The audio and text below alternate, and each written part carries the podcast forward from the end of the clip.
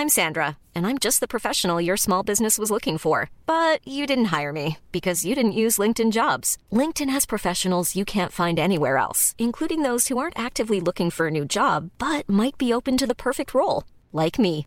In a given month, over 70% of LinkedIn users don't visit other leading job sites. So if you're not looking on LinkedIn, you'll miss out on great candidates like Sandra. Start hiring professionals like a professional. Post your free job on linkedin.com/people today.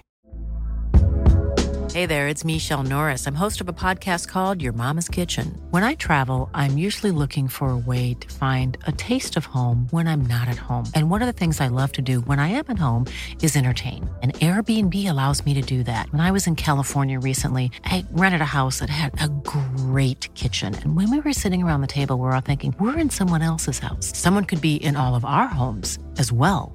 If you have a home, but you're not always at home, you have an Airbnb. Your home might be worth more than you think. Find out how much at airbnb.com/slash host.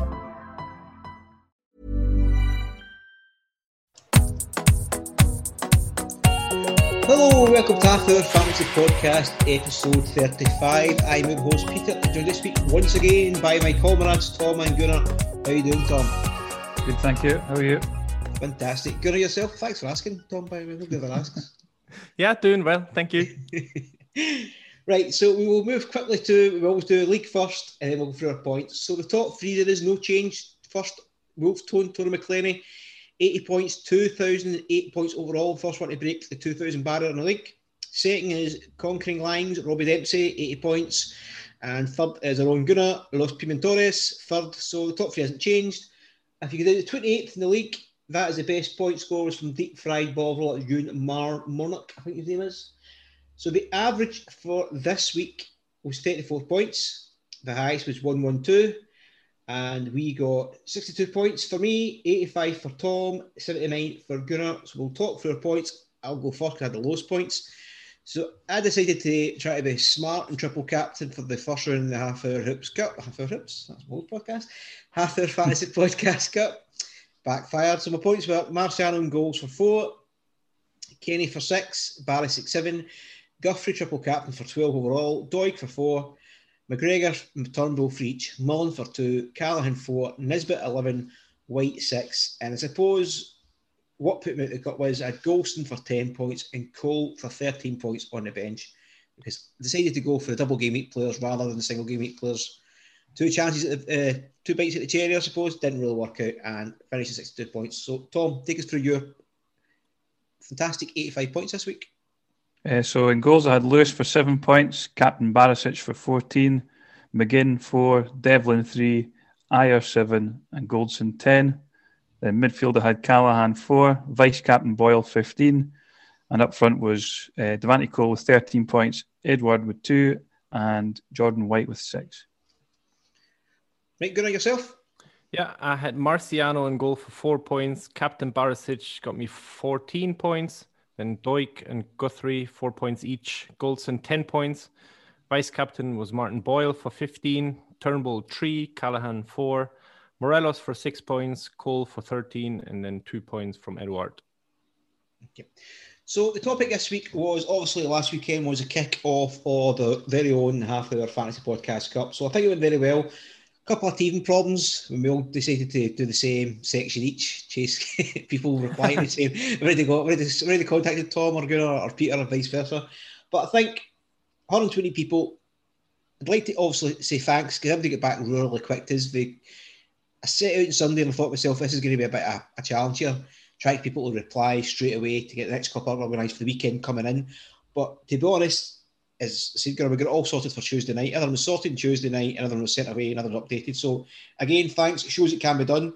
It shows that the community is really up for taking part and helping along. So there is no reason we won't be doing two, maybe three cups next year, depending how how much I put myself through it. But it wasn't that. I mean, I've said to you before. It wasn't. See, once you get everything wrote down, everything kind of eh, set up. That's the kind of hardest part and then this weekend we've agreed now it's it's, it's half into two, so it's the job's half. It'll be easier, and then I think it'll just be easier going forward. But I would be just trying to uh, ramble on there, try to distract from the fact that I knocked out the cup the first round. I mean, my my only baby, I'm knocked out. It's like to congratulate, but it's up here first. Where is it? Harry John Smith at Harry John Smith. He beat me on home win because obviously more goals than me. Checked. My team only had one goal return that week, and he had two goals return, so he went through. But when I looked at other scores, I had a pretty damn low scoring week anyway. So if I'd have, if I'd snuck through 62 points, it'd have been a travesty because there's people get knocked out all over the place on 70 odd points, 80 odd points, and still get knocked out. So yourself, Gunnar, it's your ch- chance to rub it into Sutty. How'd you go in the cup? Well, yeah, I made it past Sutty. I think there was only four or five points in it in the end. Uh, nervy few uh, minutes, last minutes there in the in the second Hibs game because I think he had McGinn captained uh, luckily, they conceded early on in that game already, but uh, I seen I seen Hanlon like he got a chance in the end. I was like, oof, if the other center half there maybe maybe gets his head on something. But yeah, luckily five points was enough then to to scrape past Sutty. And and I looked through the scores as well. Uh, next round opponent is uh, FPL Bourbon, I think. He's got 91 points. Oh, yeah, uh, in this, yep yeah, in this first round. So he was up there with like I think highest score was 104 from what I've seen. Uh, someone in section four, but but yeah, FPL Bourbon he he had a good score as well. So it's it's going to be a tough uh, second round as well in the cup. Tom yourself. Yeah, um, 85 points. So it was a, it was it was hard to beat, but I was up against Danny who got 77, which was a bit of a shame because more often than not, 77 points would have seen him through in most of the ties. So it went close. He played well, but fell at the scout. Ultimately, your, bo- ultimately, your boys wanted it more. ah, the romance of the cup, guys. See, that's what happens. So we have on Gunnar's Twitter, we have released all the full results and the full, obviously, fixture for the next sector in the bracket. So come Saturday again, we will be pushing it again so they can see who they've got, get out of discussion. Because now, if you get through this round and in the last 32, maybe you can start dreaming. Getting that suit and tie looked out, I mean, or dress, whatever, looked out for maybe going to the final. And I think it's a bit, I mean, I don't know about yourselves, but near the end, the last two games, I was keeping an eye, close eye on the game, going, come on, come on, Guthrie, he's a goal, Guthrie, come on. Because Guthrie was shovel but it wasn't to be. But anyway, hey, and just still enjoy doing it, I'll still enjoy it at the end of the night. I wish he's the best of luck for a gritted thief. Hmm. so, stats Tom, I know you've got a big long one, so I'll come to you second. Yep. That's the stats I'm talking about. Gunnar. Yeah, my start of the week, I've got I've got two. So the first one is March 7th is the earliest date the Scottish champions have been confirmed since 1902 03 when Hibs won the title on the 20th of December uh, with two games to spare. And uh, my second stat is actually that uh, I've looked at the Scottish cha- Premier League table Premiership table. And Hibs have actually not finished in the top three uh, in the past 16 years. So they're right up there at the minute and uh, going strong. First point, as usual, a dig. At the then a proper stat, just at, at, at the tuna melts, and second, there's a bit underlying because Hibs were out league for a couple of years, so that all sounds good in paper. I think that one didn't it with the top three when Hibs were a couple of years in the championship. But hey, stats a stat; they don't lie. Mm-hmm. Right, Tom, you've got a well worked out to start. So here we go. Well, last week we we're, we are obviously talking about wild card, and some people still had a hold of the wild card, and we talked about possibly wild card in this week because this weekend is the deadline for your first wild card, with a view to the post split fixtures. So I was looking at defenders and I was looking at clean sheets. So I took the table just as it was just now because the table's pretty settled. The only difference being is uh, St Mirren and St Johnstone could swap places. One could go up and one could drop down to the, the bottom six. Um, I was surprised to see amongst the current top, uh, bottom six, Hamilton have seven clean sheets, and six of those came against the current bottom six. So, and that's actually the the best out of the bunch. So that's, Hamilton that's, that's Hamilton doing Hamilton. This is a, the great escape every year. So a, a, Hamilton defender might not be a bad option. We've talked about Odoffin in the past. He obviously had that goal threat at the start of the season, so he might be a decent option for those that are considering the wild card. In the bottom half, second then is Dundee United with six clean sheets out of the, the ten that they've obtained this season. So Siegrist or perhaps uh, Reynolds uh, might be a decent option as well. After that, it's not it's not too great. Um, St Johnstone, four of their eight clean sheets against the bottom six. Motherwell, three out of their nine. Um, then you're looking at Killie, three out of their four clean sheets this season uh, came against bottom six, and then Ross County, two out of their six. So these teams generally don't keep a lot of clean sheets anyway. I also looked at the top half of the table as well. Um, obviously, Rangers ran away with it with 24 clean sheets. So it, it, doesn't really matter who they come up against. They've got a good chance of, of being solid defensively. Celtic, five of their 16 clean sheets came against the top half of the table. Um, Livingston, five out of 10 came against the top half. Aberdeen, only four out of their 16 clean sheets, which I was quite surprised at. So we've talked in the past recently how solid Aberdeen have been at the back. Got to maybe rethink those uh, Lewis or Tommy Hoban options going into the split. So it's all food for thought, but I thought that would be quite helpful for those that are on a wild card. Good, that's a very interesting start. Not a one dig at Celtic and sight, Tom. Well done. No. So obviously it was two weeks since the last, well, the start of the game. There's a lot of stuff's happened, as you can see. Rangers have been crowned champions, and our first game is now a new manager needed. Aberdeen nil, Hamilton nil, two clean sheets. Tom, I'll let you get in on this. I always put the wrong order, you? no, nothing on that one. Right, so I really want to ask you about the McInnes thing then, because obviously going forward, we also have a new manager bounce, and Gunnar, you're new to the Scottish game clearly, so you knew McInnes was one of the higher rated, ranked managers in Aberdeen. We're always a team that finished in third, second, then third for the last couple of years. So, what's your thoughts on this? And who do you think will be forward be? And how do you expect Aberdeen? Because I'm rambling. They're, they're talking about a direct football route. They're talking about actually trying to modernise the club. They're talking about getting Scott Brown, which I don't think is a good idea, mind you. But they're talking about doing things like that and trying to modernise it. Do you think Aberdeen? Well, in fact, I'll just stop. What do you think?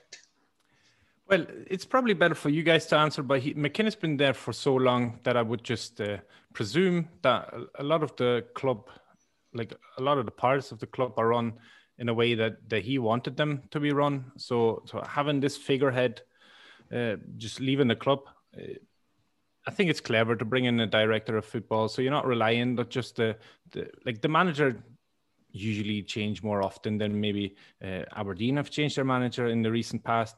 So if, if you keep your director in football in place there, who can give the club the identity, buy the players they need, uh, and then get someone who can well implement their ideas maybe from the from the ground up. So you start in the youth teams. Uh, going up, but that's what I presume is what happened under uh, McInnes. So uh, what I've seen as well, they're, they're taking their their time with replacing him, and probably as they should, having someone be, being there for for so long. Uh, I don't know. Glass is that who's uh, on the, on the short list taking over? I've seen that mentioned with Brown as well. Um, not really got much to say uh, on him there, and I wouldn't know if if he'd be a good for fit for Aberdeen. Um, but yeah, definitely a big change for the club. Tom, thoughts on McInnes' departure?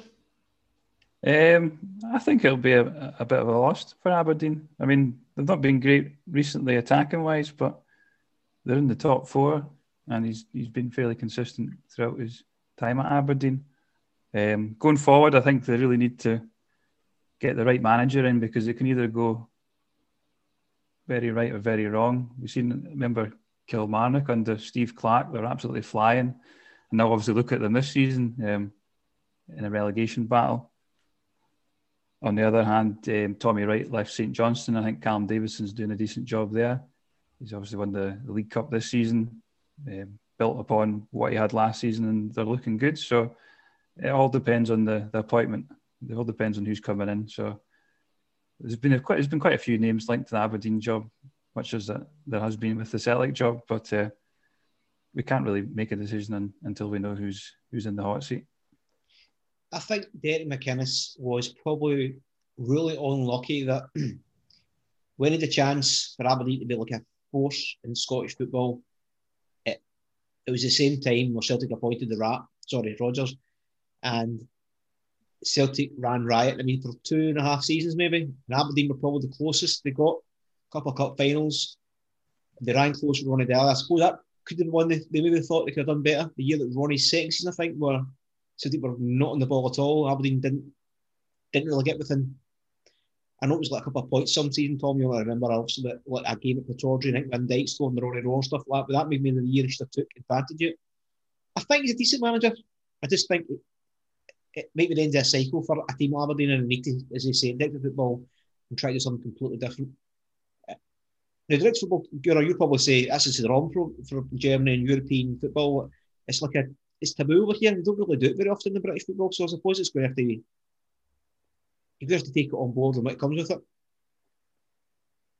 Okay. Well, well yeah. Well, just the idea of a director of football. I mean, you see it in the English game now. It's becoming more and more apparent, and like you say, the in Germany, it's just a, it's just normal uh, to, to have that, and it's just a just a way of having someone ident- identifying uh, transfer targets and players uh, to improve as well who are already in house, and just having someone to oversee this whole process, and then having the manager deal with the players who are at the club so he can focus on training and tactics and, and all that so definitely like just just in a theoretical sense uh, i would say it makes sense but just to watch how both Celtic and Celtic and Celtic and Aberdeen approach if they're both going down this route for next season, how it works out. Because Aberdeen are potentially a massive club. They've got like the whole north of Scotland to themselves. They're only one team in the city. They're, well, if you'd say Celtic Rangers, Hibs, Hearts, and Aberdeen. That would be the big five in it. I don't even disagree with that. I mean, that's a team that should mm-hmm. be probably get its third biggest budget in the league, I'd imagine, as well. So there's no really excuses when it comes to kind of stuff. If they get things right, they should click into place. Now, I'm not going to say they're going to be challenging City Rangers for the league every year because that's that's a, that'd be a long term job. But the occasional cup, maybe getting close, putting a hand. This, this year, especially, Celtic were atrocious. So this could have been a year Aberdeen could have put laid a glove on them, maybe push for second. Right, we'll go through the results then. So, Tom, I hope this is right order if you don't need to keep on flipping back and forth. So, Motherwell won, Motherwell 3, Livingston 1.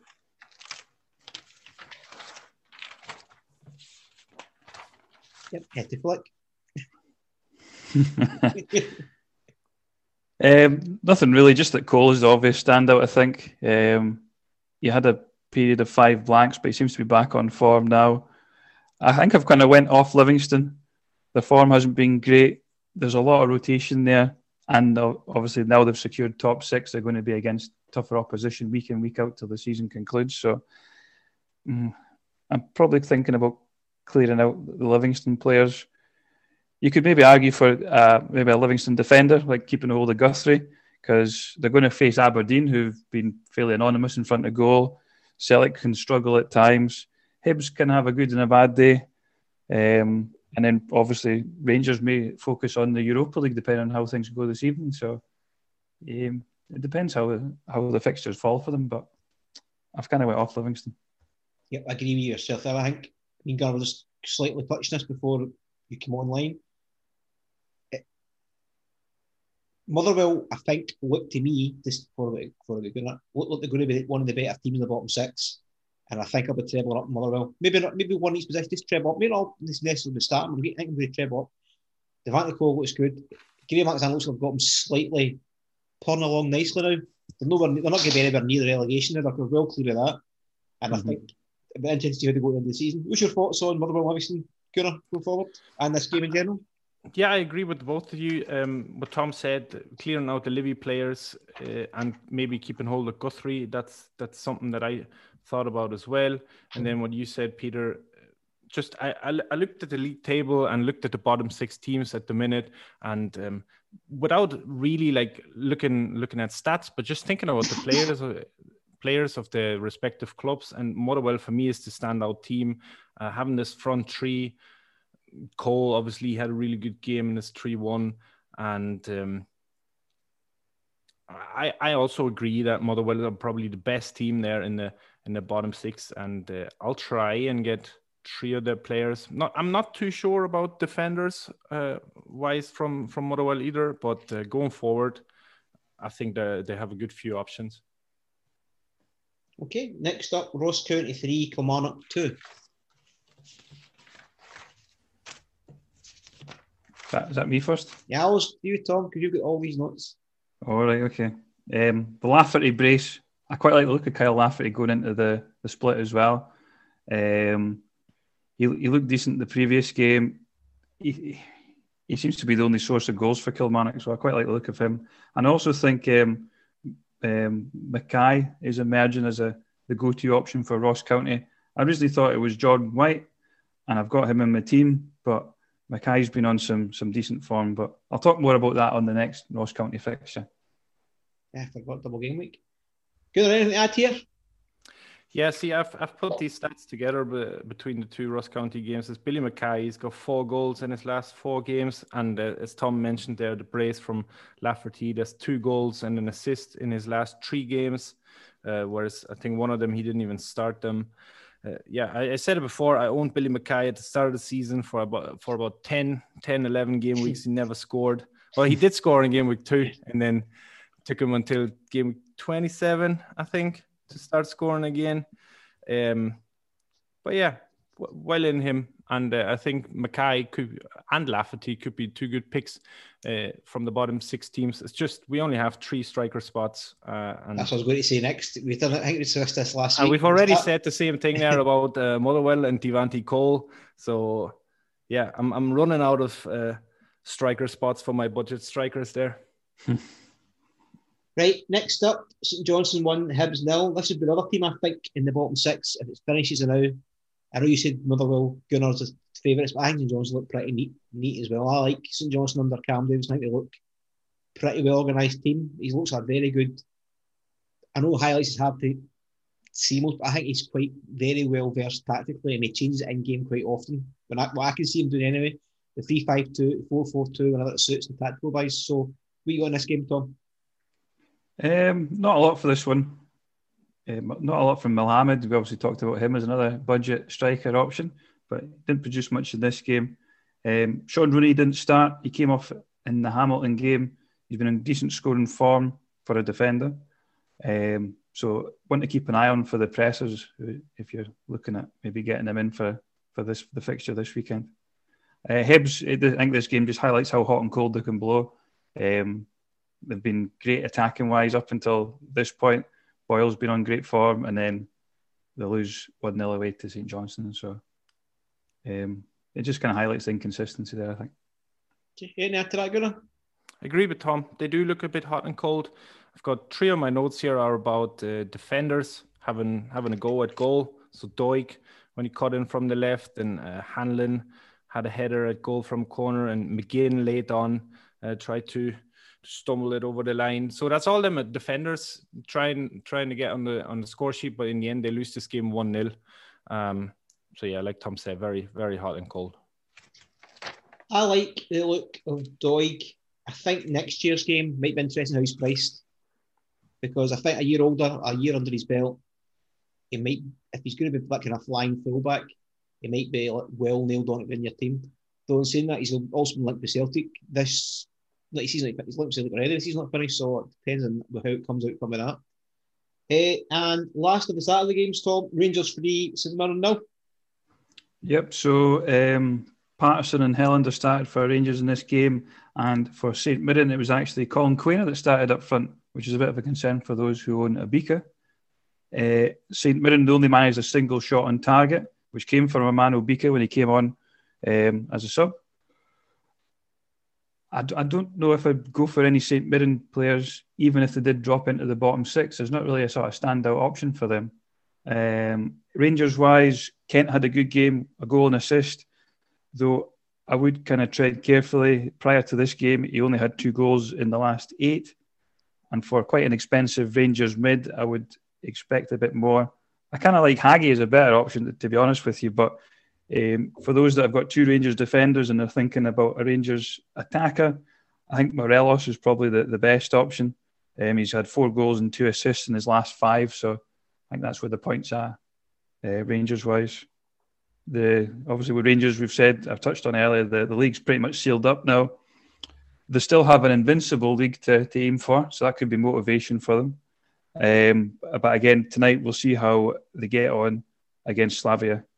Um, if they do progress, then they may be more prone to rotation as well. So that may be a concern. Yep. Just for what you got to This is my kind of point on the fantasy aspect that they're still unbeaten and they're still in Europe.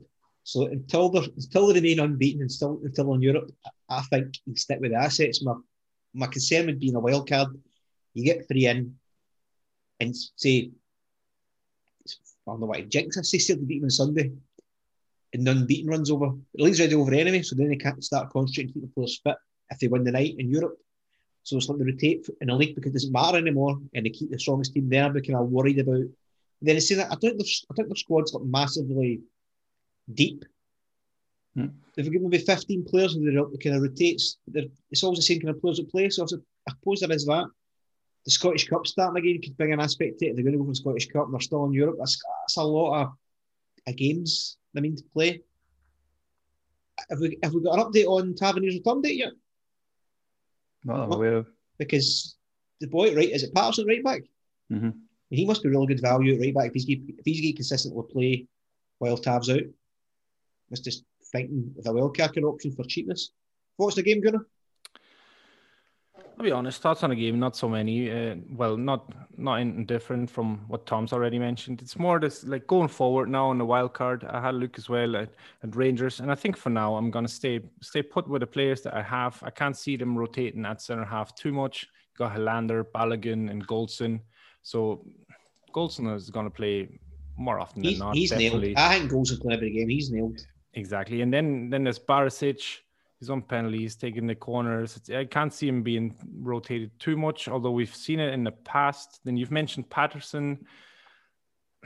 If I wanted a, a, a third like defensive asset from Rangers, I'd probably go for the goalie. Um, but yeah, I have, I have Morelos at the minute. I like the look at Kent as well. It, it all depends, like you say, what what happens now at the weekend. If they want to keep this unbeaten run, if they if they still have the unbeaten run, and but but also like I said, the squad isn't too deep that you can just go ahead and like rest your best eleven. So they, they played so well this this season. Uh, I can't see myself getting getting rid of them. Just on the goalkeeper thing there, Gunnar, I think McLaughlin's going to get more game time going forward because he's in his Scotland squad. And I think now the league's, the league's wrapped up, I can see McLaughlin come back in every so often. Just even just, the even the form that McGregor's in, yeah. I just think he's, I think I think he's promised, and Gerrard said a couple of times that he will give Gotland game time. I, I think okay. he's, I think he's going to honour that. I think he'll, he, maybe he will play a cup games instead, and it won't affect the actual game. But I think he's going to come back at the team every so often for game time anyway. Mm-hmm. Okay. Right, so Sunday's game was the actual week decider, I suppose. United nil, Celtic nil, and it kind of sums up Celtic's season, Tom. You'll believe me, limped to an end, couldn't couldn't be done United, and gave I to say gave Rangers well deservedly won it, much as that pains me to say. But we didn't put a fight up to get to this next game. So thoughts on this game, Tom? Yeah. Um, well, they had a massive 27 shots on target, which is quite a lot, considering Ryan Christie likes to boot into the car park. Um, not, he knocked down that plane one he shot, did he not? uh, Moy, Moy was top for shots in the game, uh, seven total, four of which were off target including um, I think he got the ball crossed into him, tried to go for a header and it bounced off his shoulder and just went wide. That was probably the big chance of the game. But uh, really, the, the, the, real hero here is, is Siegrist, 12 saves. I really like the look of him going into the split. I think he's going to be a, really good goalkeeper option. I, I own both him and Lewis, but considering what I learned this week about um, Aberdeen and the clean sheets against top six, I think Siegrist is maybe going to be my number number one man. Yourself, girl?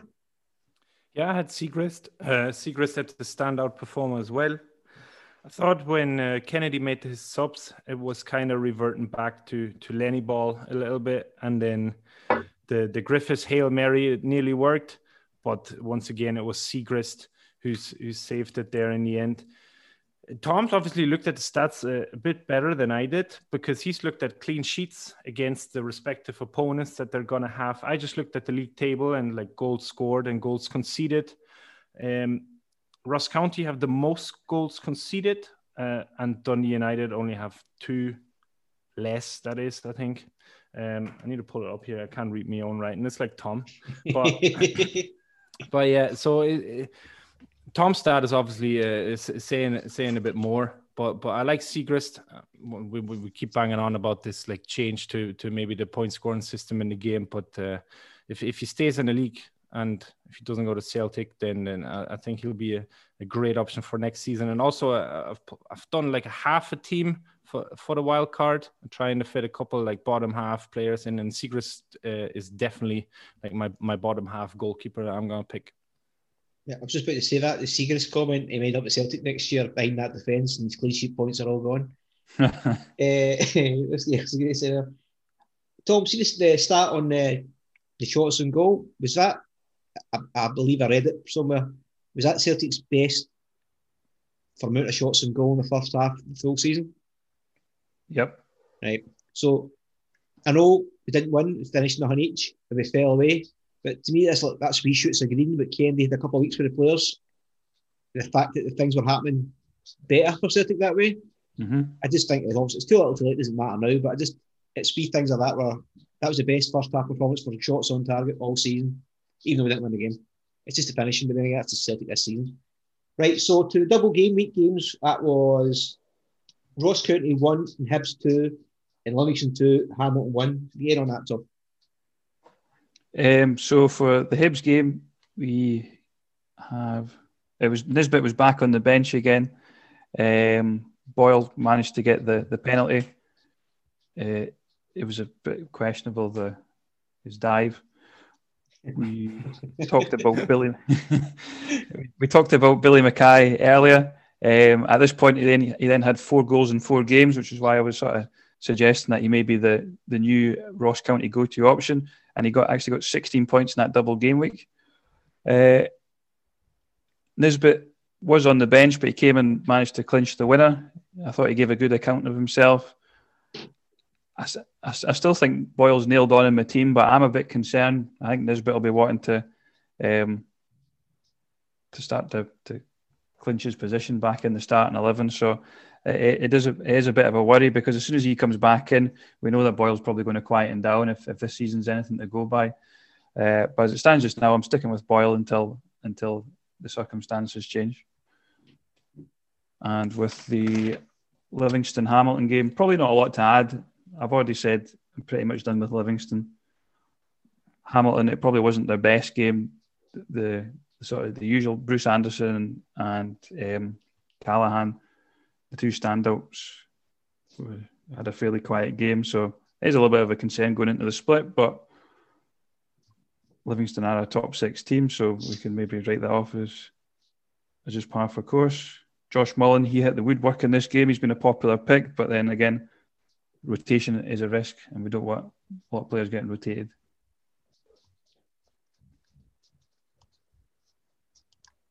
Okay, Gunnar, what's your thoughts on the two double game week games?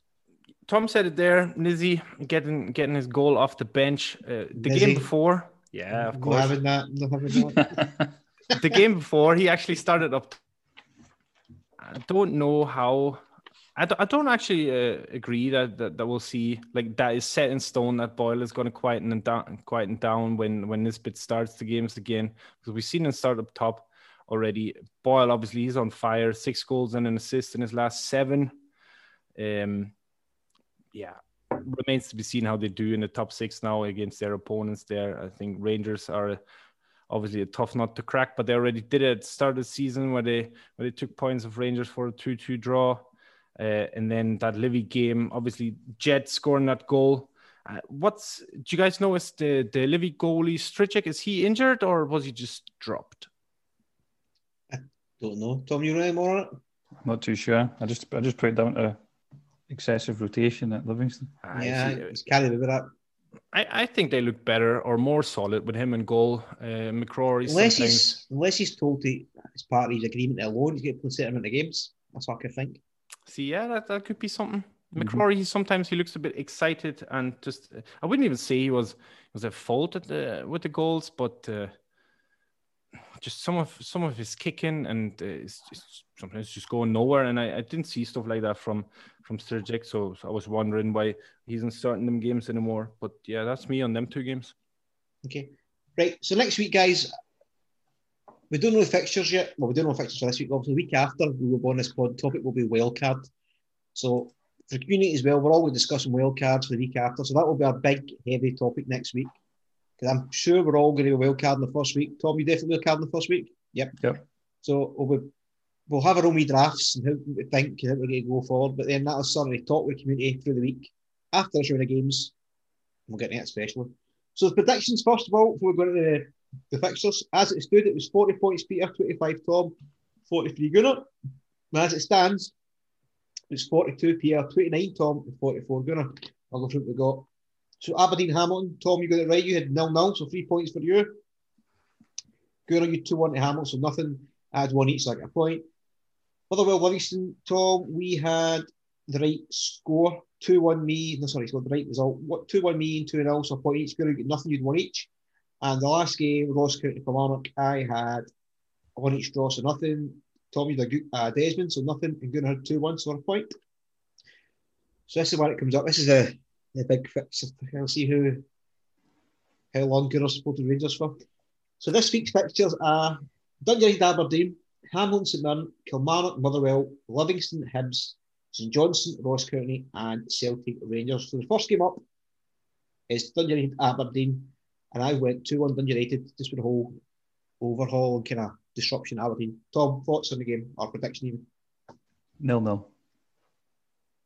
Gunnar? Yeah, I was going to say nil nil as well. Okay. Kilmarnock Motherwell. I've went 2 1 Motherwell. Tom? 3 2 Motherwell. Gunnar? 2 1 Motherwell. And the big one, well, it was big if it was any play for. Celtic versus Rangers. And I, as usual, let my heart lead my head, and I went 2 1 Celtic. So.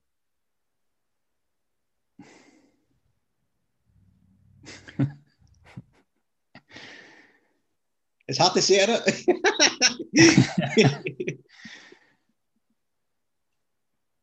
I think 3 1 Rangers. oh, Tom, when do you start supporting Glasgow Rangers, mate? And Gunnar? Be realistic. I know, I know, it's a lot of joke. Uh, 2 0 Rangers. There you go. That's coming. To be completely honest with you, I would probably say your scores are more realistic than mine, but I just I can't I can't do it. I mean, Tom, I don't know you love yourself, do you sleep right, Tom? Right. Transfers.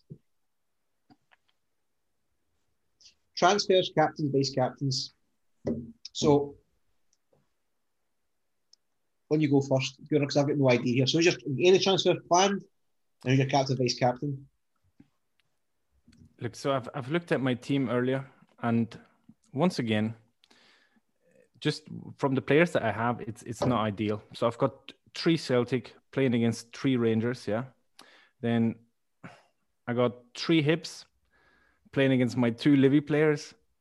Uh, whereas, uh, like, I've got the Hibs goalie and a defender. I've got a Livy defender as well. I'll, I'll probably captain Barisic. Although it's going it's it's going to be a tough game, but I said two 0 so that's a clean sheet there in the bag, and maybe he can be involved in, in one of the game and in one of the goals. And then my vice captain, what's re- really worked the the past few weeks uh, was st- sticking the vice captain on Martin Boyle. So I am tempted to do it again, but Motherwell are playing against Killie, and I've got Devante Cole, so I might put the vice captain on on on Cole, and then transfers. I've got no idea yet.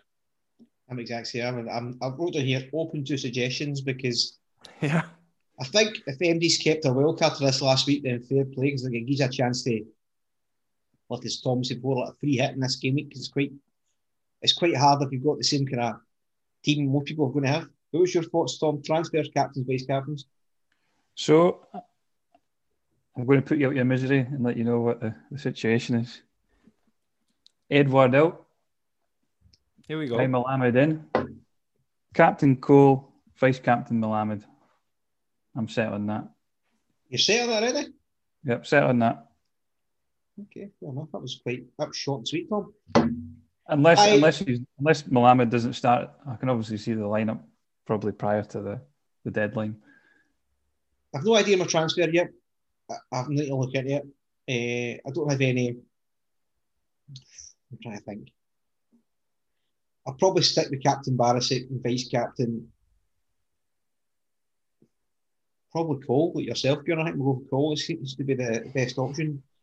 I'll probably look more at over at Friday night, Saturday. Saturday, there's no, there's no Friday night games. It's all Saturday games, isn't it? Saturday, Sunday. Yeah. Right, I'll probably think about Saturday, Saturday morning then.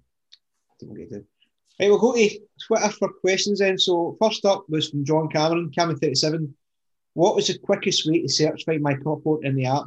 And the reply I've got here is there is no way until they do until they have some sort of website like the FPL has, where you can kind of I think you check for teams in the FPL, can you search for them?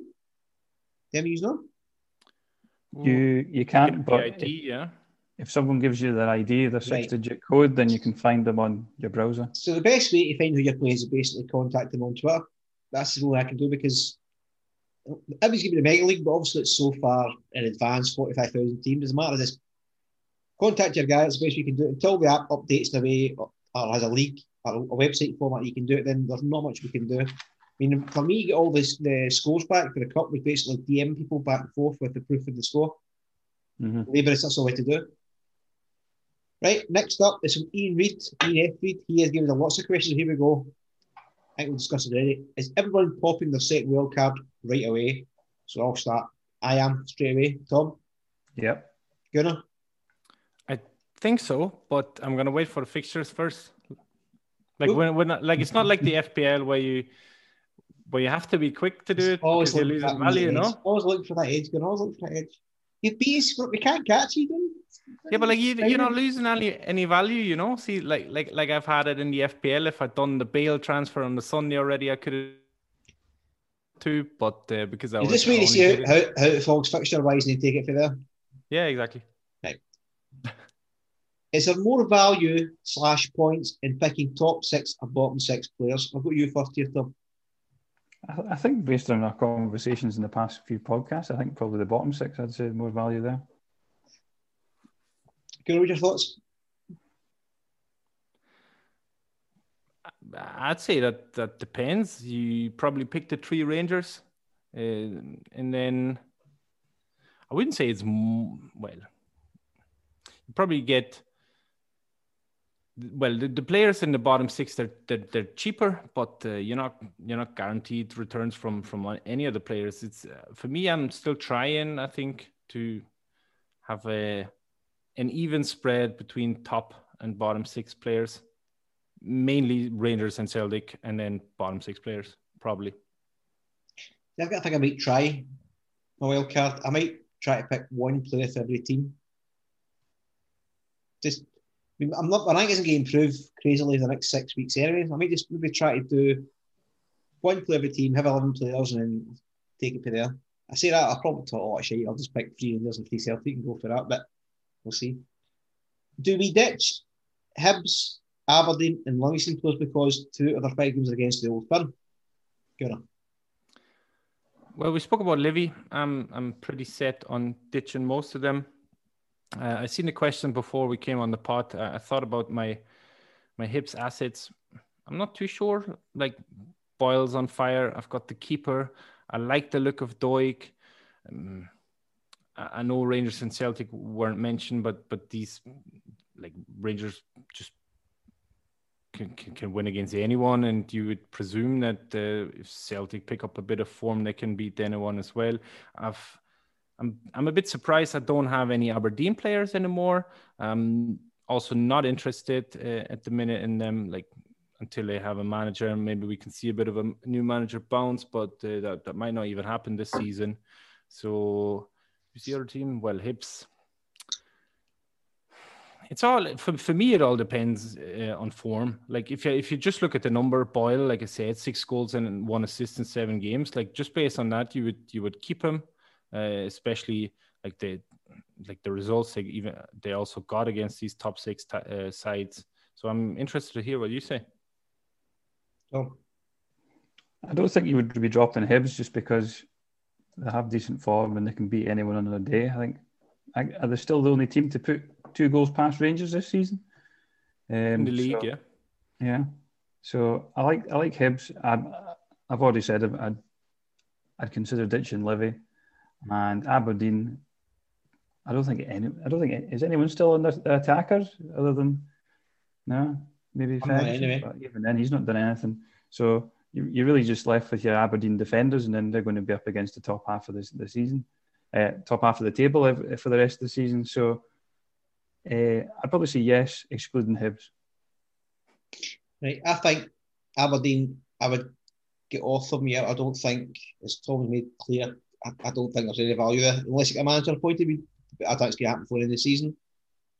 Livingston, I think there's too much rotation recently. You've been doing lots of rotation, Martindale. I think mm-hmm. I would stick, keep Guthrie as my fifth choice defender off the bench potentially, that can go a bit. And we have, I agree with you there, Tom, as well. I think they're hot and cold, and you know what you're getting for them, so you know the risk. They can mm-hmm. go daft one week and be quiet the next week.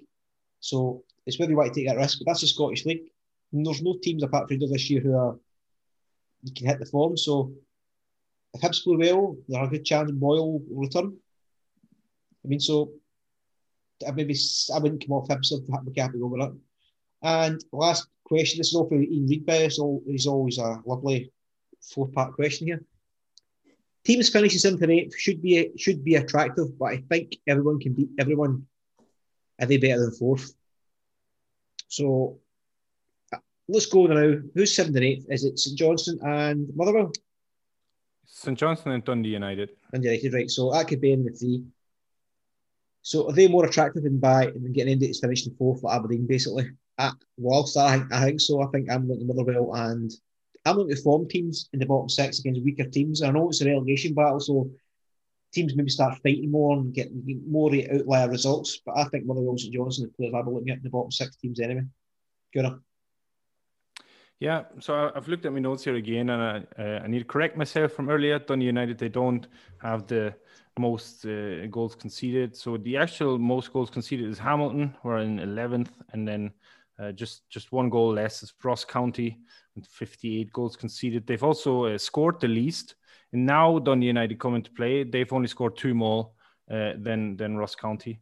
But like we say, so so you've got your Dundee United there in eighth, who are who like from the question should be like more attractive than than the other teams uh, down there, but they're not like free scoring or uh, anything. And like from from that aspect, like the only standout for me are, are like Motherwell and St Johnstone going forward, and then defensive wise, it's uh, Dundee United, all, all, based on Siegrist. Basically, he keeps them in the games uh, more often than not. Tom, um, in, in terms of current position just now, I, I, I think this season's been quite a, a funny one. I'd, I'd, be more inclined to pick players up based on current form because most most teams can't beat any other team on their day. Maybe excluding Rangers. I mean, even coming up against Celtic, you'd fancy teams would fancy their chances given the, their form this season. So, I think I think you can pick the form players from each team and, st- and come together with a, a, a, decent a decent squad, and then obviously have your um, have your non-playing player just to hedge your bets, just give you that edge as well.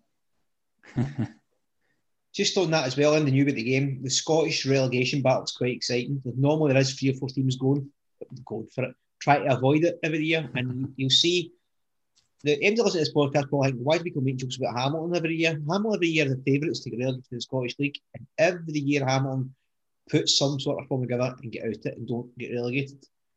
And it wouldn't surprise me again if it gets to this last five games and Hamilton put the right kind of form together because they've shown it. There's games that turn up and you go, they're a decent team when they want to be a decent team. I know it's harder, the kind of small community club, but what should be interesting about a lot of interesting games in the relegation battle. To me, I think, I know this is a off topic, I think Kilmarnock looked doomed, but then we'll wait and see. It's going to be one of the plastic pitches for next year. Hammer or Kilmarnock.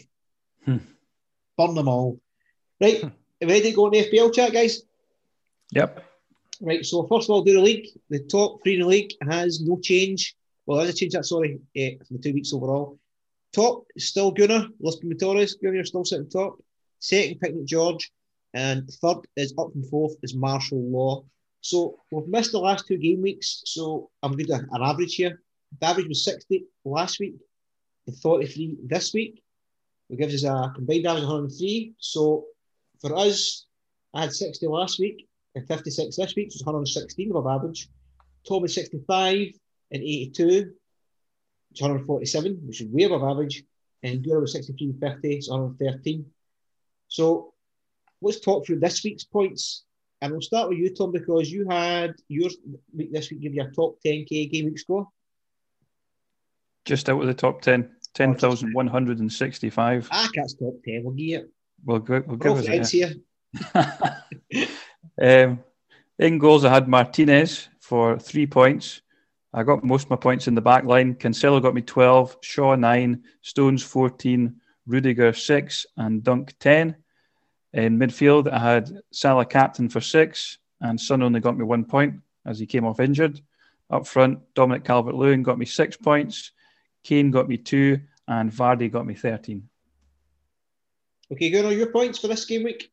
Yeah, I've only had the 50 points this week. I had Marti- uh, Martinez in goal for three points, then Stones for 14, Dias for six, Coufal only got me two points, but I still have Trent. He got me nine points That's, uh, with three bonus there. Only the one point of Son, uh, only the one point of Bale. Then Salah got me three points, two points from Antonio, five points from Watkins, and Captain Kane the four points, and I benched Meslier from from Leeds for his eleven points. Nice, smirking me for that bench, he was. right, I had 60, sorry, 56. So it was Martinez for three goals, James for one, Cancelo 12, Stones 14, Dunk off the bench for 10, Fergan Doggin, Raphinha, Fernandes three each, Son one, Captain Salah for six, Kane two, and Bamford one. Nothing on the bench. So, predictions. I forgot last time to ask you some predictions about you. You need to noticed this. So it was a week off for FPL. So this week coming up was a short game. It was only four games. So predictions for these next few games: Fulham, Leeds, Tom, and I've went one each. One 0 Fulham. Gunnar? Yeah, one each doesn't help my fantasy team, so I'm I'm gonna go one nil Leeds. See, I want one of these as well, Gunnar, but I'm just going with actual thing. West Ham, Arsenal, and again about one each. Tom, Desmond. You Gunnar, I think West Ham can win this, so I'm gonna say two one to West Ham. and last up, Villa Spurs, and I've again about one each. Tom,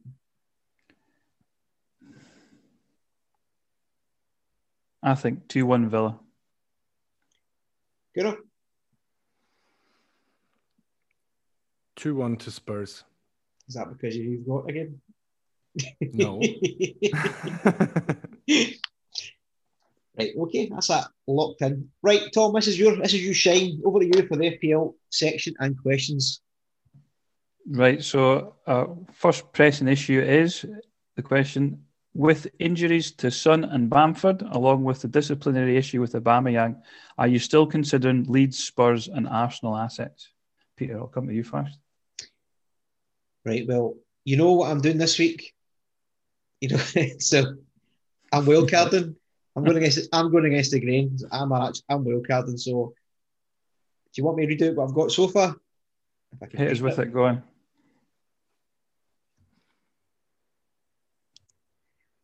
Right, so as it stands, this is obviously subject to change. I've got Martinez and Sanchez, my goalkeepers.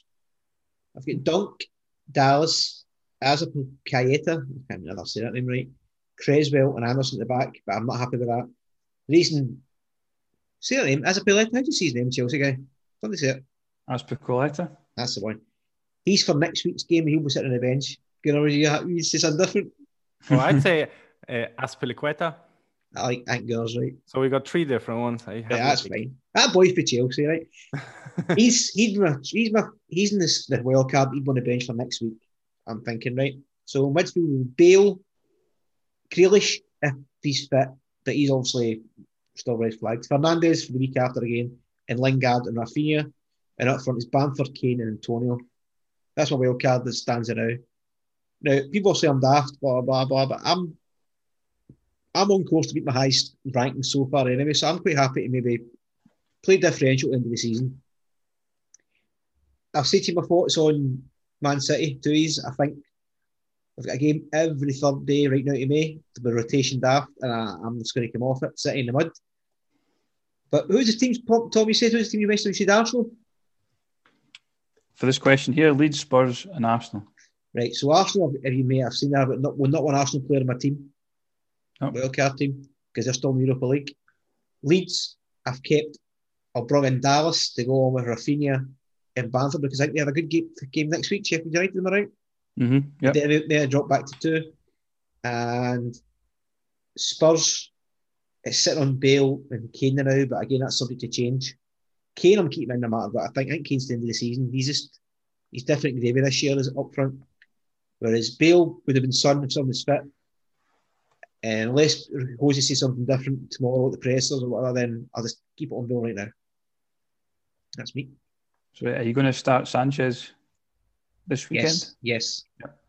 Just one one off week only, and then back to Martin. Unless Brighton look really, really fantastic in the back constantly, but I'm, I'm not going to be bundling Martinez. He's been fantastic all year. He's a bonus point machine, and I just think it's one week for Sanchez, and the rest will back to Martinez. And I know it's going to happen. But we'll keep a clean sheet. I know it's going to happen, but it's just that's FPL, isn't it? Gonna? Yeah, I've got Peter's team pulled up here, and uh, I know when he said he was going to wildcard, that I said I, I don't see anyone you, would want long term uh, who's having a game now in this uh, blank game week. But I like to look at his team. Brighton defender in there. He's got uh, the boy from Chelsea in there. Cresswell is in there as well. Um, me personally, I've got the three Spurs attacking assets: Bale, Son, and Kane. Uh, I seen uh, Mourinho's comments there. I think Son is definitely out now, and uh, maybe, maybe till the week after. I took a minus four to get Bale in uh, for for this past weekend. Uh, I'll, I'll keep him for now. Obviously, they have a game in the in the blank, and with uh, good Lucas, fixture next week as well. Good, good fixture next week. Yeah, you're right. Uh, Lucas, he's suspended after his uh, second yellow card. Obviously, Son is missing, so I wouldn't expect Bale to get hooked again before 60 minutes, uh, just with the with the players they have missing at the minute. Uh, I had to transfer out Raphinha uh, to actually get Bale into my team, like I said before, because I didn't do it on the Sunday. I, I did it on what Friday night. Uh, so I'll probably get Raphinha back. So that's segueing into your question there, Tom. I, I, I wouldn't like I'd keep the Leeds players there. I like to look at Dallas, Raphinha, Bamford, obviously when he's fit, and Arsenal players. Um, uh, there was a lot of talk about uh, Aubameyang before he his his disciplinary, um, yeah, before he had to sit out the game there at the weekend, and I, I seen it on Twitter. A lot of people talking about Aubameyang and underlying stats and whatnot. But I got burnt by him at the start of the season, so I wasn't even considering him. But now, after his disciplinary issues, uh, I, I think I'm staying far away. Peter doesn't have a, a, Arsenal player either in his in his draft. I thought about uh, Tierney for a minute there, but just as like the the Scottish connection and a bit of sentiment, but uh, I don't actually think I'll bring him into my fantasy team. Don't bring Ratzinger. That's a heads up. Don't bring Ratzinger. Tommy shake his head. You, you was going there. the rat pod. See, Boris, if we're back to Tom, Tierney was the one I was thinking about for mm. Arsenal, for the Arsenal asset. But then to do that, it's Anderson maybe come out. And I can afford any player I want. Odegaard's other option. See if Grealish isn't past fit, I might bring in Odegaard that's more for a long term. What I'm seeing with the eyes, I think he's nailed the ten. I don't think the fixture may be friendly this week or week after, but I think to have him in my team going forward might be the option. But again, it's subject to change, and we have to wait and see. The night's games go tomorrow. Pressers for actual push a button. So, Tom, happy with that answers you got for us? Yep. Um, I'll just run through what I thought myself. Um, Bielsa now expects Bamford to play. It seemed it was only a dead leg, so there was every chance he would have played anyway, despite us getting confirmation of this. If we look at Leeds as a whole, I, I, I do have some concerns. They failed to score in four of the last five games. The game which they did score in was the 3 0 gubbin of Southampton, and we know the state of Southampton's defence at the time there. Um, Leeds, there's little rotation there. It's the same, it tends to be the same. There's the same 11 week in, week out. So you could argue maybe the players are getting tired and this game's just coming in before the international break. They might just want to get through it and get a rest and come back refreshed. So that's a concern as well. Um, ownership is a concern for me. About a quarter of the game on Dallas and about it's 48.8% on Bamford. I think it's a lot higher in the top 10K. I think Dallas is about 50% and Bamford is about 70, 80%. So if they do anything and you don't own them, then your, your rank is probably going to plummet. Raphinha is more possibly differential as well because he's only at 13.7% ownership. So that's something to look at as well. If we consider the opposition, Fulham, they've had five clean sheets in their last eight. They have looked quite well defensively. Um, they're also fifth best for shots conceded with 36. If we compare that to Chelsea, who've been in fine form defensively, that's 32. And they're joint third no, they're also joint fifth for shots on target. No, shots on target conceded with 12. Chelsea are sitting on 10. So Chelsea's probably the benchmark given the recent form. So they're not too bad defensive wise. They've kind of turned things around. I don't think this will be a high scoring game, but I think Bamford and Dallas ownership is a concern. Um, so out of fear, I'll probably go for Bamford, and I'm considering Dallas as well. And also, oh, Leeds just have that Sheffield United fixture on the corner too. So that's ideal, considering they're probably the new weapon boys. If we look at Arsenal, then Saka's possibly out. He's injured. Aubameyang, it, it seems that his uh, disciplinary issue has been resolved. Arteta said in the presser either today or yesterday, we talked, everything has been resolved in a really positive way, so we move on. So it'll be interesting to see how Arsenal perform tonight in the Europa League. I think that'll maybe be an indicator for, for the weekend. Uh, Aubameyang's had four goals in four games his goal threat stats and distribution. Uh, sorry, no, just goal threat stats are, are, good overall over the last four games. Uh, West Ham, the second highest for shots conceded, only to Sheffield United, though they're actually very low for big chances conceded. So it's a bit of a bit of a catch twenty two there. But other than that, I think Aubameyang's the only other player that I really fancy. I think the rest are kind of punty. They've uh, they've not really established themselves as week in week out returners. But in this game, to get a to get a foot on the, the opposition, you, you've kind of got to take a chance now and again. So I also like their their upcoming fixtures too. They've got West Ham, Liverpool, who aren't in great form, then Sheffield United, then Fulham, then Everton. So their short term sort of fixture run is decent as well. So I kind of like Aubameyang for that option. Spurs, I was planning on looking at the triple up: Son, Bale, and Kane with Kane as captain.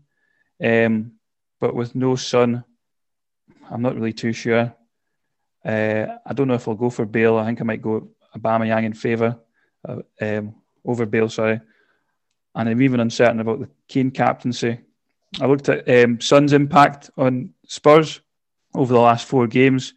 He's created ten chances, which is top for the Spurs midfield, and six big chances, which is also top as well no one in the Spurs midfield even comes close to that.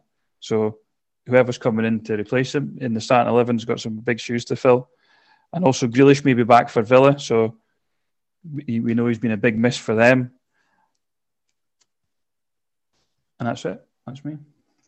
Next question. Back to you again, Tom. Yeah. Um, with the upcoming fixture swing in game week 31, what teams or players are you eyeing up? I'll come to you, Gunnar, first you've mentioned Arsenal there. So game week 31, they've got Sheffield United, that Fulham after that, then Everton, then Newcastle, West Brom. Uh, if they if they do start to pick up a bit of form, depends how they get through that Liverpool fixture as well, and if if their bad form continues, um, could be could be someone to target. You've mentioned Grealish coming back to know how easy their fixtures are, though. They, they might have to double there in game week 30. Uh, like I've got Ben Crellin's ticker here. I hope that's still uh, the the most recent. Then Liverpool in game week 31, Man City. It's tough as well. Um, just from having pulled up the ticker, can I see anything else? Um, don't know. Maybe Peter, you've you've got something figured out there. Mm-hmm. Let me go ahead. Mm-hmm. Yep. Right. So this Andy Holden, well, I think it will get wildcard kept. Yep. Yep. Good. Tom, you usually I usually rip it on, didn't you? Yeah, I did. Right. Yeah. So game week 30 34, Chelsea have got West Brom at home, Crystal Palace away, Brighton at home, West Ham away, and Fulham at home. I think that's delicious fixtures for Chelsea. I'm going to be Chelsea dub, dub, double up at the back, I think, with that one. Mhm. Leicester 32 to 35, West Brom at home, Crystal Palace at home, Southampton away, and Newcastle at home. Again, that sounds to me amazing fixtures. Leicester seem to be, no matter what fixture wise, if they're injuries, stuff like that, they're still getting a good performance out. hmm Liverpool, 31 to 38. Aston Villa home, Leeds away, Newcastle at home, Man United away, Southampton at home, West Brom, Burnley away, Crystal Palace at home. Now, that looks good. If Fulham were playing good, and that's a dig good on it. That's definitely a dig. I Uh, deserve that. It's just options. The next one is, I think Tom's already mentioned, Arsenal, 31 to 35. Sheffield United away, Fulham home, Everton home, Newcastle away, West Brom home. Again, looks good. I like Arsenal. I like look Arsenal. 31 onwards. And the last team I like looking, but again, they're a bit hot and cold as well. Wolves, 31 to 35. Fulham away, Sheffield United home, Burnley home, West Brom away, and Brighton home. So there's five teams I think to target 31, 30 onwards. Chelsea, Leicester, Liverpool, Arsenal, Wolves. And I've said to you before wild card, Chelsea player in, bring one in, that's game week 30. Liverpool's 31, probably go for, for Jota. Might take a hit for an Arsenal defender, there's two. Game week 32, Leicester come back into the scene, Mhm. transfer there. And then in that same week, you get Sheffield Wolves, get Sheffield and Burnley at home. So there's my wild card using and then getting out of it for the end of the season. That's my way of thinking. Like it.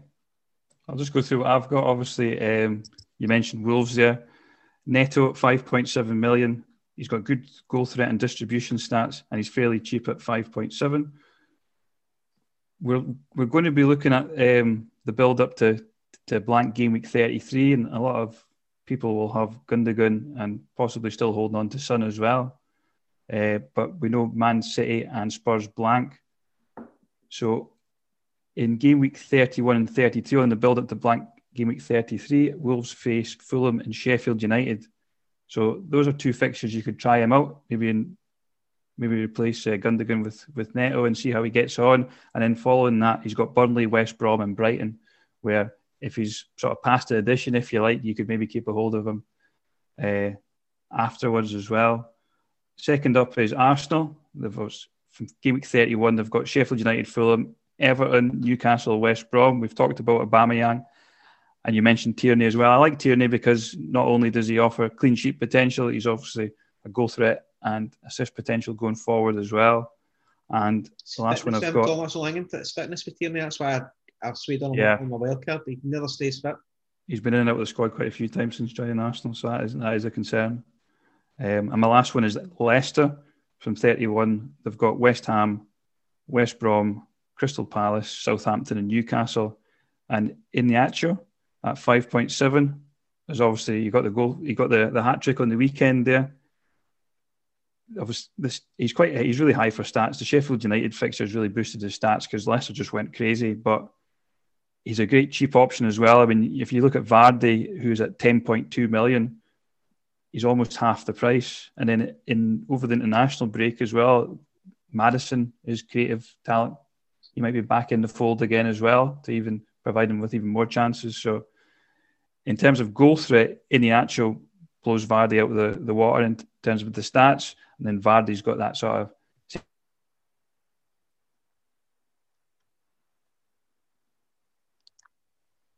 That's me. I tell it, Gunnar, we happy with that?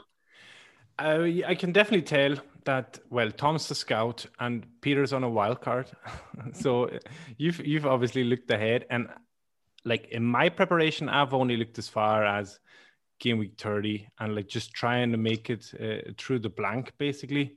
Um, so yeah, it's interesting to see see the three of us um, just different strategies and the different different uh, just waypoints in the season that we've uh, looked ahead. Just Yep, I just that that is my justification of playing a wild card. Otherwise, I wouldn't have played it. I'm just thinking people go, don't play, don't play. I'm going, well, I could get 11 players here.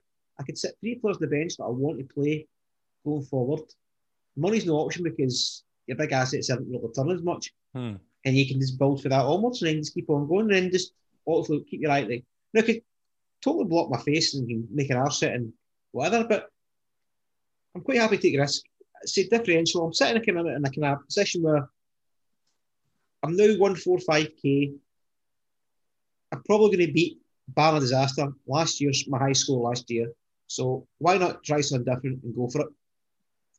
Doesn't work, doesn't work. Then fair enough. I'll learn my lesson, but I'll try it, see what happens. And I think I've still got enough transfers every week that I'm not templatey, but I'm close enough templatey wise that I can still be there thereabouts.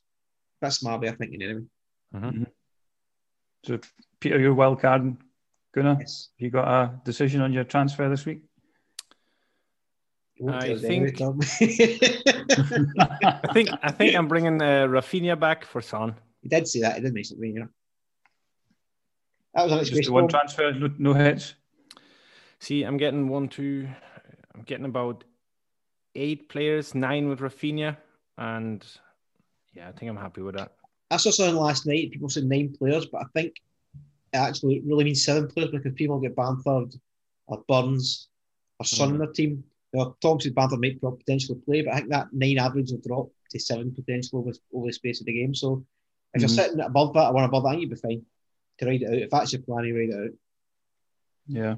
I'm sitting with Kane, Lingard, Son's out, but I'll probably keep him just in case. Reed, who's probably going to do nothing for Fulham, Dunk, and Sanchez in goals. So I've got two free transfers. I banked one last week. So I'll probably be looking at getting rid of Vardy. I'm bringing in Bamford. I think I might get rid of Salah and get Aubameyang, and I might take a hit and either get in Dallas or Cresswell. I'll probably get rid of one of the City defenders. Mm-hmm. Oh, money, Tom, sitting in the mud, tell me, end of the season, sitting in the mud. So, football head up, captains, who are we going for? Gura. Kane, I've got my captaincy currently on Kane. Yeah, Tom, If I do buy Aubameyang, I'll probably captain him. I'm thinking Jesse Lingard for West Ham. That's Like just it. I think this is probably the week to go differential. If you're if you differential. are. I'm just thinking, fuck it, hmm. why not? Try it. I mean, fuck it, see what happens. If I'm going to have 11 players playing, I'm probably going to be above average regardless anyway. So, yeah, well, like I say, maybe Kane goes nuts, but Son's not playing. Well, it's a bit of a tough nut to, tr- eh, to crack. And if, if uh, Grealish is back, I think Kane's going to go nuts. He's just covering a gap, I suppose, isn't it? But that's it. The- Right. The thing is, well, with your wild card this week, a lot of people are going to be taking hits, minus fours, and possibly even minus Yeah. eights, because you justify it that your hits just a half anyway, because you're transferring a player that two have otherwise. rather than four. Yeah. Ah, So- okay, well, that's fine. Now that you're going into your, your wild card, even if you did want to make some big changes or even take a couple of hits, it's probably going to balance out anyway. So come that, obviously, a lot of people are wild carding maybe game week 31 for, for the, the final stretch. Those that hit it to, into the blank game week are on a minus. You can then use your hits and save them for 31 in order to get the players perhaps that you want. That maybe turned a corner and started to play. You might want to get Pedro Neto in or something.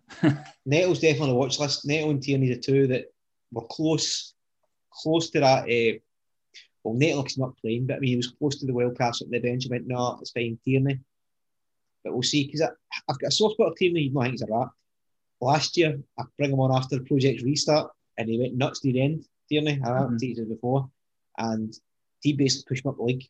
Having Sheffield United defence was my, as Gunnar said, Hail Mary the end of the season, got me the money league winner. It was Tierney and the United triple up. And he looks good when I see him. in that. He passes all the eye tests. He's great. He's quite snidey player. He goes in there and he tackles. And I mean, he tackles hard. And then when he gets hit, he hits the deck quite quick. You're like, you're snidey shite. But I like that now. And I think he's learnt the game quick. He's, he's developed. I think it depends how Arsenal go in Europe. He can't play two games a week, week in, week out. He's not got the the body for it because Celtic wrecked him that two years that we fucking played every game, what, 50 games a season. Mhm. But we'll see going forward. So that's us, guys. We're finished. That was a good podcast. Enjoyed that. Good. We're all thinking different things here. That's good. So before we go, then, want to get your plugs in, Gunnar? yeah. Have, have you you, re- by, have, have you rebranded yet? Are you still? I, I've not re- rebranded yet. Uh, no, I'll probably do do that towards uh, the end of the season. But uh, yeah, I think this is it's safe to say that this is the only podcast I'm doing uh, from now on. But you can still get in touch at Fitball Weekly Pod on Twitter. Uh, by the time this comes out, I'll I'll have the captain poll, captain vice captain poll up for uh, Fantasy Football Scotland, and uh, yeah, just I'm gonna steal Tom's Tom's uh, catchphrase here and go hit me up as well on Twitter. Talk yourself. Yep, um, FFS underscore scout. Um, obviously, do the podcast. An article will be coming out tomorrow.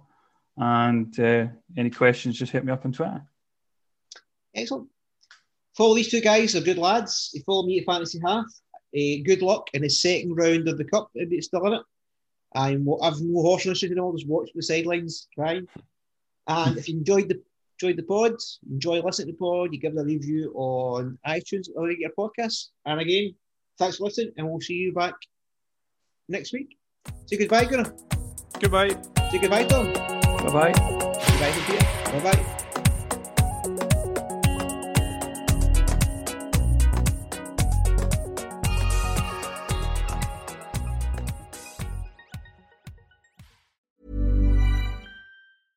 Imagine the softest sheets you've ever felt. Now imagine them getting even softer over time. That's what you'll feel with Boll and Branch's organic cotton sheets. In a recent customer survey, 96% replied that Bowl and Branch sheets get softer with every wash. Start getting your best night's sleep in these sheets that get softer and softer for years to come. Try their sheets with a 30-night guarantee. Plus, get 15% off your first order at bollandbranch.com. Code BUTTERY. Exclusions apply. See site for details. Planning for your next trip? Elevate your travel style with Quince. Quince has all the jet setting essentials you'll want for your next getaway, like European linen, premium luggage options, buttery soft Italian leather bags, and so much more. And is all priced at 50 to 80% less than similar brands. Plus, Quince only works with factories that use safe and ethical manufacturing practices.